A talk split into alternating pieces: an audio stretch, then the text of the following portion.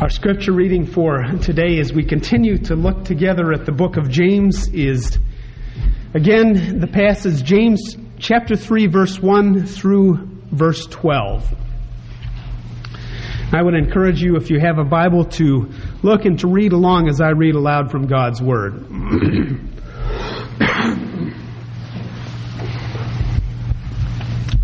Not many of you should presume to be teachers, my brothers because you know that we who teach will be judged more strictly. We all stumble in many ways. If anyone is never at fault in what he says, he is a perfect man, able to keep his whole body in check. When we put bits into the mouths of horses to make them obey us, we can turn the whole animal. Or take ships as an example. Although they are so large and are driven by strong winds, they are steered by a very small rudder wherever the pilot wants to go.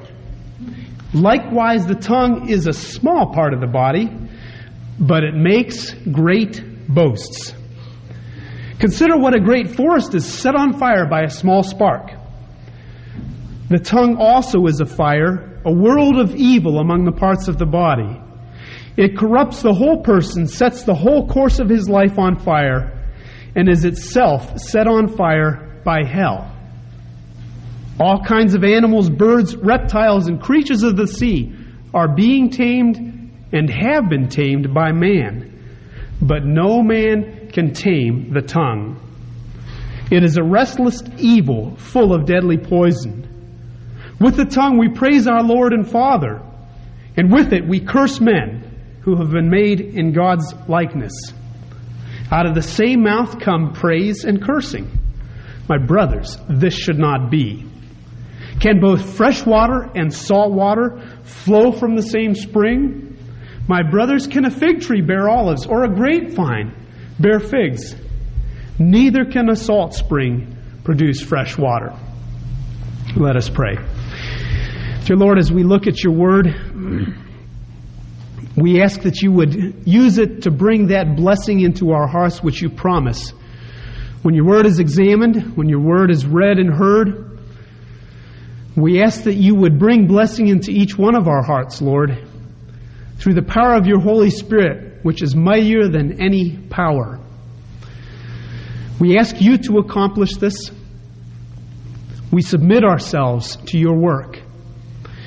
And I ask, Lord, as I seek to proclaim your word clearly, that what I say is faithful to your word because your word is holy. As we look at this passage, Lord, we realize that there are so many dangers in our lives. We ask that you would cause us to see the dangers and to recognize that you are the one who provides safety from those dangers. In Jesus' name, amen. Now, this past week, as we first began to look at this passage, I emphasize the first two verses in particular, which deal with teaching. the danger in teaching, the importance of teaching faithfully, clearly, and accurately, because of that little phrase in there we who teach will be judged more strictly. As we look at this passage, we realize that this is not a light message. This is not a happy go lucky, encouraging sort of message for us to take and swallow with dessert. But instead, it's a very heavy message. You think of all the love one another commands throughout Scripture. Be a blessing to one another. That's not one of them, but that's a summary of many of the commands throughout Scripture. They are encouraging words, they lift you up. This passage here, on the other hand, says, Watch it, folks. This is serious business, and if you don't watch it, you're going to stumble and fall into a great big pit. Now, I can't use Randy Ojanen's great big pit anymore to use as an example of a great big pit because I understand he's pretty much got it filled up. He had a sinkhole in his backyard that was nine feet deep and 15 feet across. But the great big pit this is talking about here is a pit that is literally spoken of in Scripture. We see references in our passage to hell, deadly poison. So, what we are reading about and looking at in our passage, we must understand is not something light, but instead something that we must take to heart. It's not a say, do better. That's not what this passage is saying. Do better. This passage is pointing to us and saying, you each need to examine yourselves and watch your tongue because you are very likely to stumble and to make some serious errors that will have consequences for yourselves and for others. This is a warning, and a severe one at that.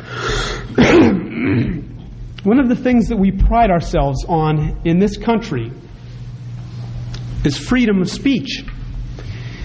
But I think we all recognize as we go through our daily lives that while freedom of speech is a very great blessing, it is also a great curse.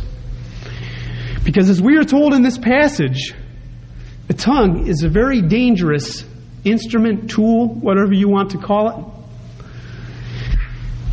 that is, that is able to walk into the wrong places, to say the wrong things. Many people get hurt by the use of the tongue. So, freedom of speech on the one, one hand, abuse of freedom of speech on the other hand. And that is what this passage is telling us about. As we talk about watching what we say, we frequently refer to watching our P's and Q's.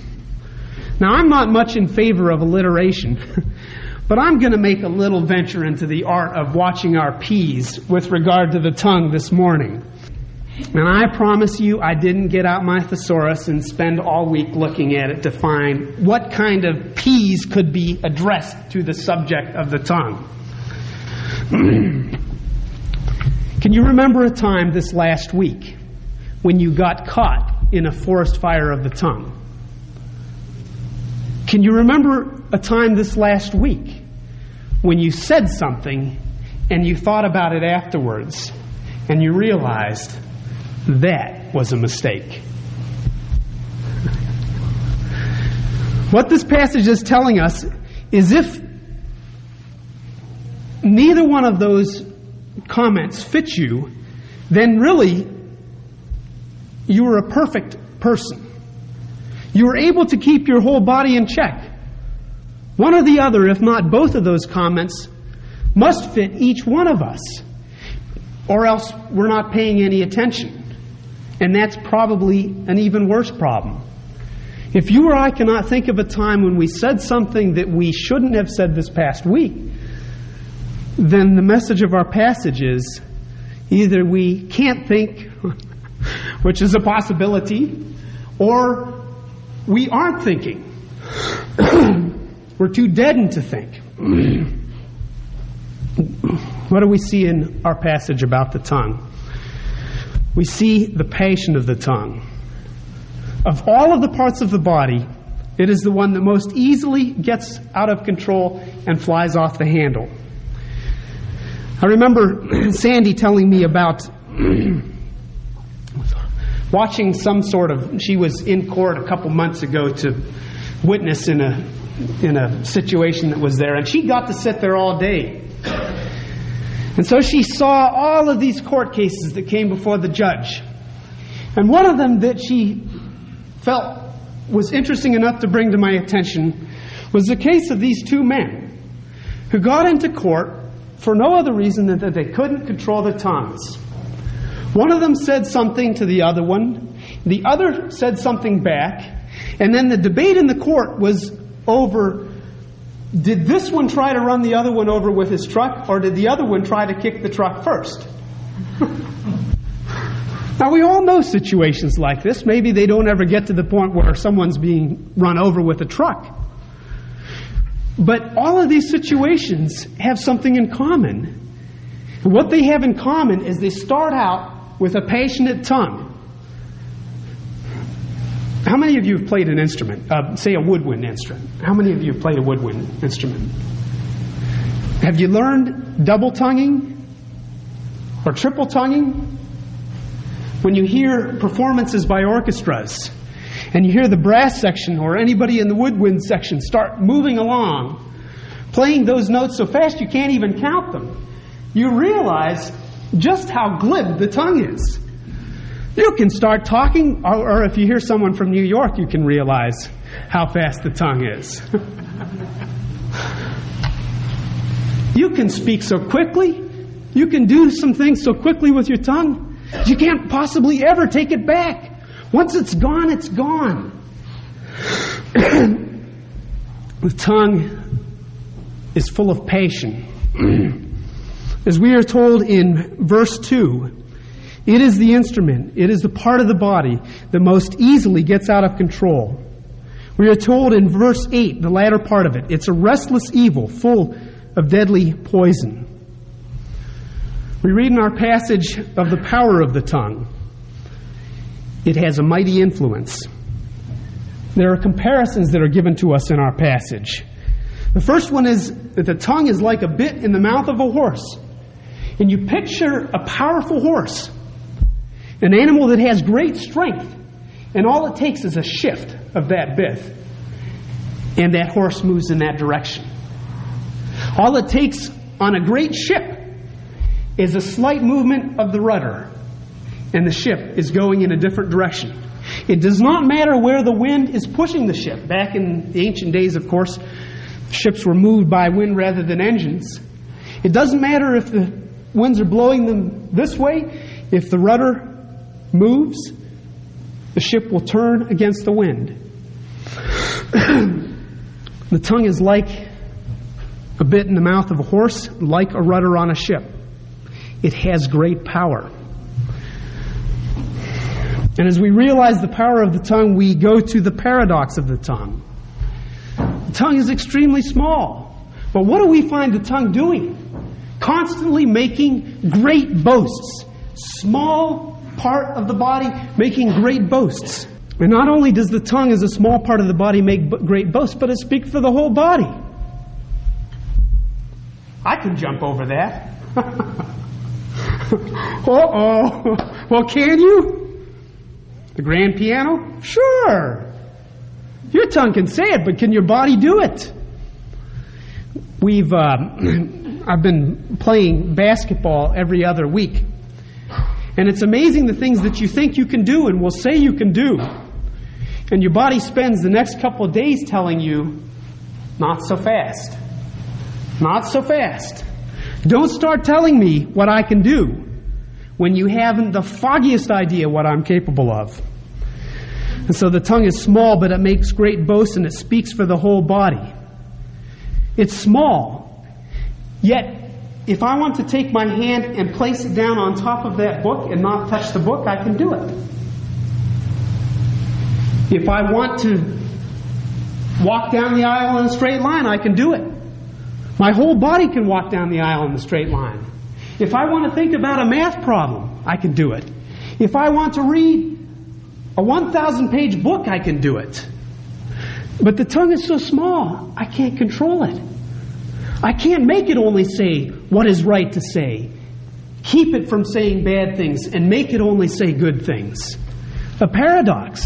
How come it's so small and yet I can control every other part of my body much more easily than my tongue? And the other paradox that is given in our passage is found in verses 9 and 10. From the tongue, don't just issue forth great, promising, encouraging words, but instead from the tongue come forth both praise and cursing. It's a paradox.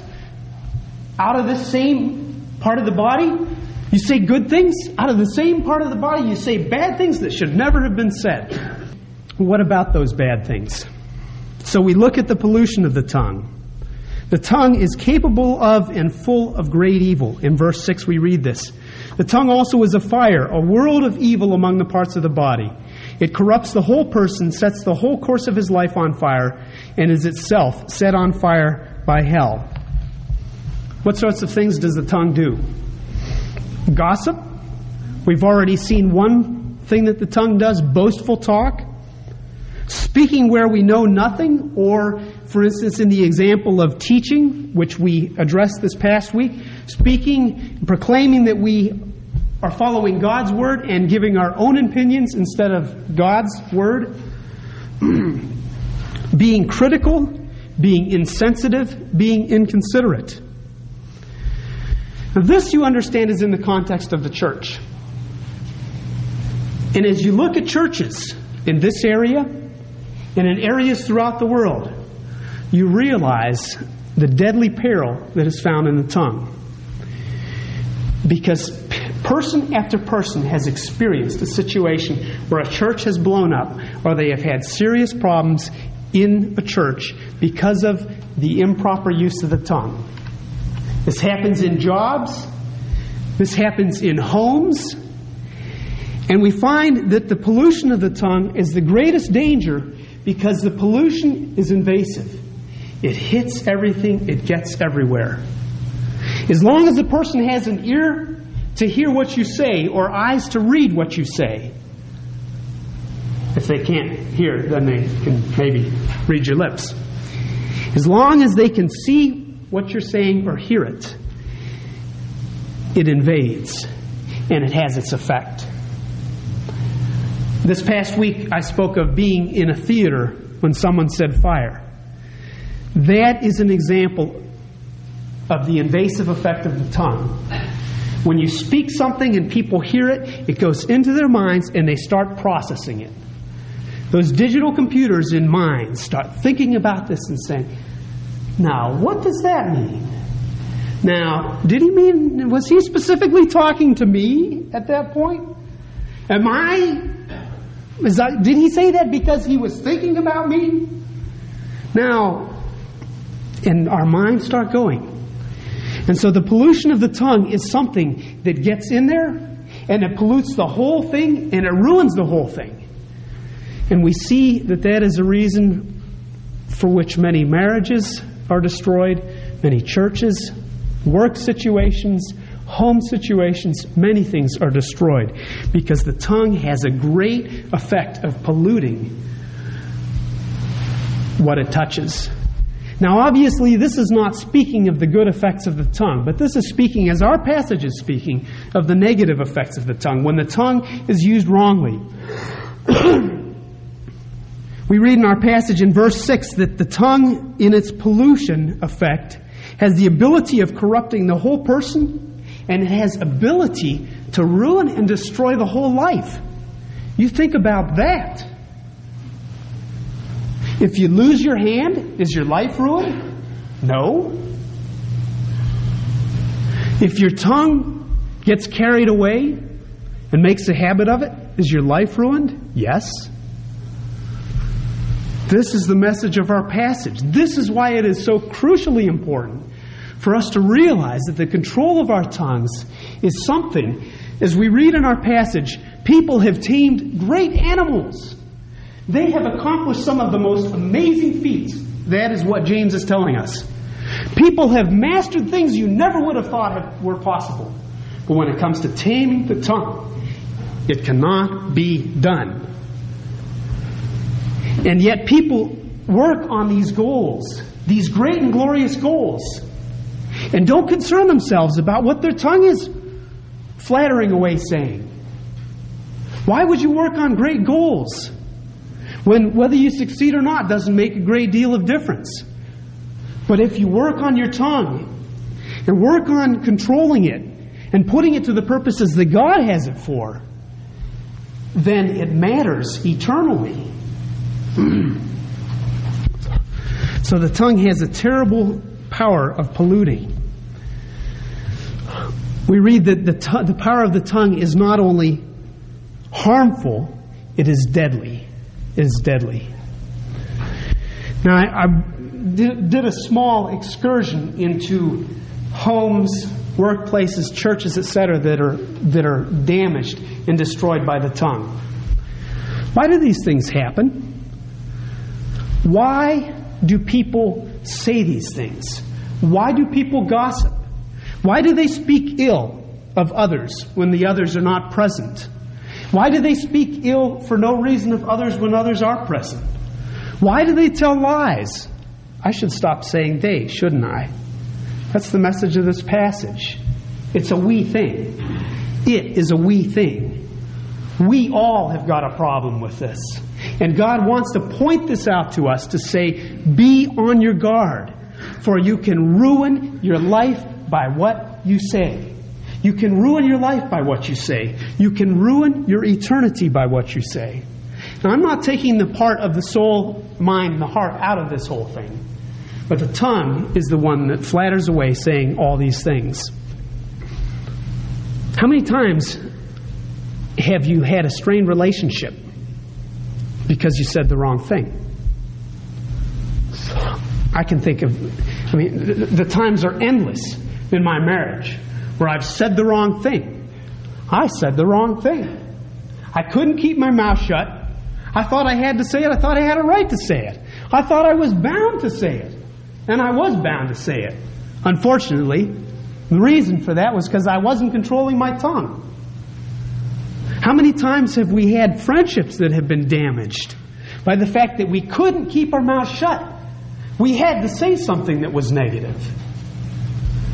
How many friendships have been damaged because we said something to someone else behind someone's back and it had a funny way of doing what always happens in those circumstances. It got back to them. It always seems like there's a direct channel. You say something to someone and you say, uh oh, I didn't want so and so to hear that. And before you know, bammo. I might as well have just said it to that person.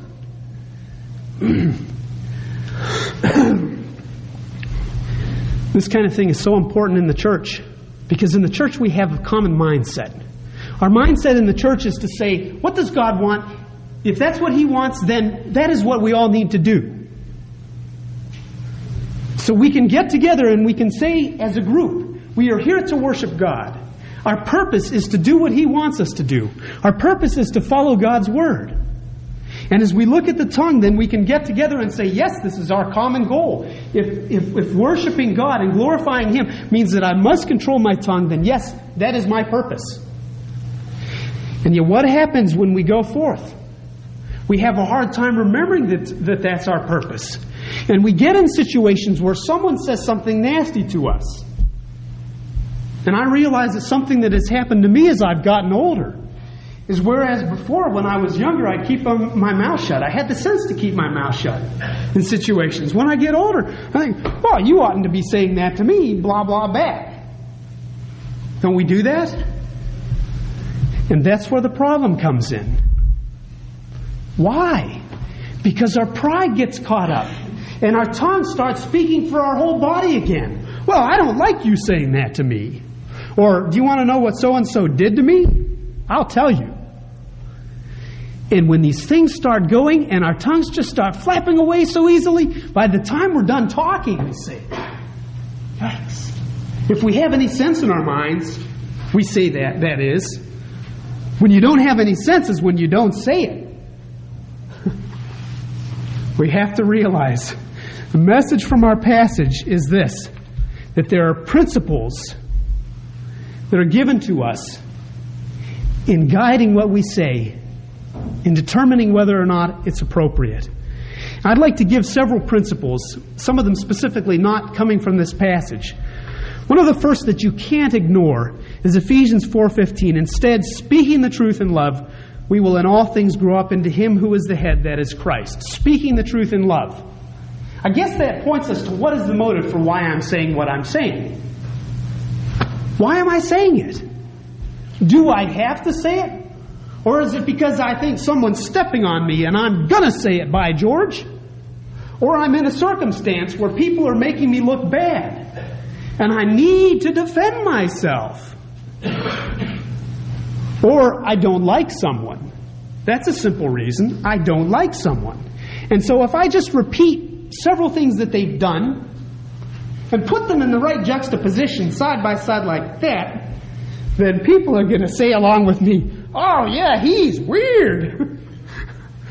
and then I feel good because now they're on my side as against someone else's side, speaking the truth in love. Now, there's some people who think that the only thing this passage says is speaking the truth. Have you ever known a person or been a person who felt that you had to say everything that came into your mind? Example that's always given is someone's got a new haircut. Do you like my new haircut? No, it looks terrible. Sarah got a new haircut today. She doesn't care. She couldn't care less whether you told her her haircut looked terrible or great. but when you grow older, you start to care about these sorts of things. Some people really don't care. I remember my brothers when they got haircuts when they were in their teenage years. If it didn't just go right, they were bawling. I was like, who cares? I'm still way. Any old which way is fine with me. But if someone asks you, do they like, do you like their new hair? Well, the principle here isn't speaking the truth. Maybe you can think, now what can I say in love? The motive for this is to build someone up. Now, you don't want to lie to them. A, we won't go into that. if they ask you how their hair looks. But the purpose here is that we are to speak the truth and we are to couple it with a motive which is in love. that means we don't start telling people everything we think. If we think they're making a mistake on an issue that is not of biblical significance, who cares? If I think that someone chose the wrong color for the for their car, for their carpet, or for their who knows what, do I need to say that? No, unless I want to think make them think I'm smarter than they are. That's not love. That's smarterness or something like that. Speaking the truth in smarterness. No, speaking the truth in love. What is best designed to encourage that other person and not to mislead them in a wrong direction? Because that's where the truth comes in. We're in a culture and a world today in which we say, well, there is really no such thing as the truth. It depends on what you think, is what truth is. But no, that's not the message of Scripture. When we speak, we need to speak the truth, and we need to couple it with the motive that is guiding it in love. Oftentimes, this will mean that in serious, significant biblical issues, we will say the things that people do not like to hear. That's the point. And that's the message from teaching this past week. Speaking the truth in love sometimes requires us to keep our mouths shut when we have a negative answer, and sometimes it requires us to speak when we have a negative answer, because the issue is of biblical significance. Another one. My parents always used to say, Let the absent one be safe among us. This is, all of these are sort of applications of the golden rule. Do you want to know that other people are talking about you negatively behind your back? It's a very uncomfortable feeling. One of my least pleasant experiences as a kid in high school was to go into this fort where a friend of mine was with his friends and to walk in and hear him saying that I was weird. well, I didn't walk in. I was getting ready to walk in, and of course, when I heard that, I turned around and walked out back out the other way. And that's why I've been wearing earplugs ever since. Let the absent one be safe among us. Do you need to say it about the person? In some situations, when you're giving a recommendation or something like that, you have to say, there is a problem. But if you're talking in general companies, general conversation, it is not necessary. It should not be done. if you cannot say something good, don't say anything at all. Everyone's heard that comment. This does not mean to prevent us from doing what Scripture commands, which is exposing evil. But instead, this should prevent careless and uncaring harm to others. We start out using our tongue so glibly that we get to the point where we don't care what we say and we don't think of its effect on others. I've been reading a book lately that talks about how many teenagers involved in violent crimes have absolutely no care about it. They don't think about it, they have no compassion for the person they killed. They have no concern for the situation. It's just like, oh yeah, I knocked him off. Yeah. Yeah, well, you know, it was just uh, about eight shots, you know. Just bang, bang, bang, bang, bang, bang, bang, bang. That was it. We do the same thing with our tongues. when we get on a roll, and the older we get, the more freely we are able to use our tongues. If you can't say something good, don't say it at all. Think about the effect of what you say. and I think this one applies too. There's a children's song that goes, Be careful, little ears, what you hear. This turns it on the other side. You and I need to make sure we do not put ourselves in situations where we are hearing things that are wrong. Oftentimes, I hear people talking about how they do not like friends or neighbors or coworkers using Jesus' name in vain, using foul language, and all these sorts of things. Gossip is a situation similar to this. Speaking evil of others, bearing false witness, telling lies. We should not put ourselves in situations where we are allowing other people's tongues to flap and our ears are soaking it up. Because that is encouraging their tongues to do the evil, the deadly evil that this passage is speaking about. And finally, people who are valuable for guiding the tongue.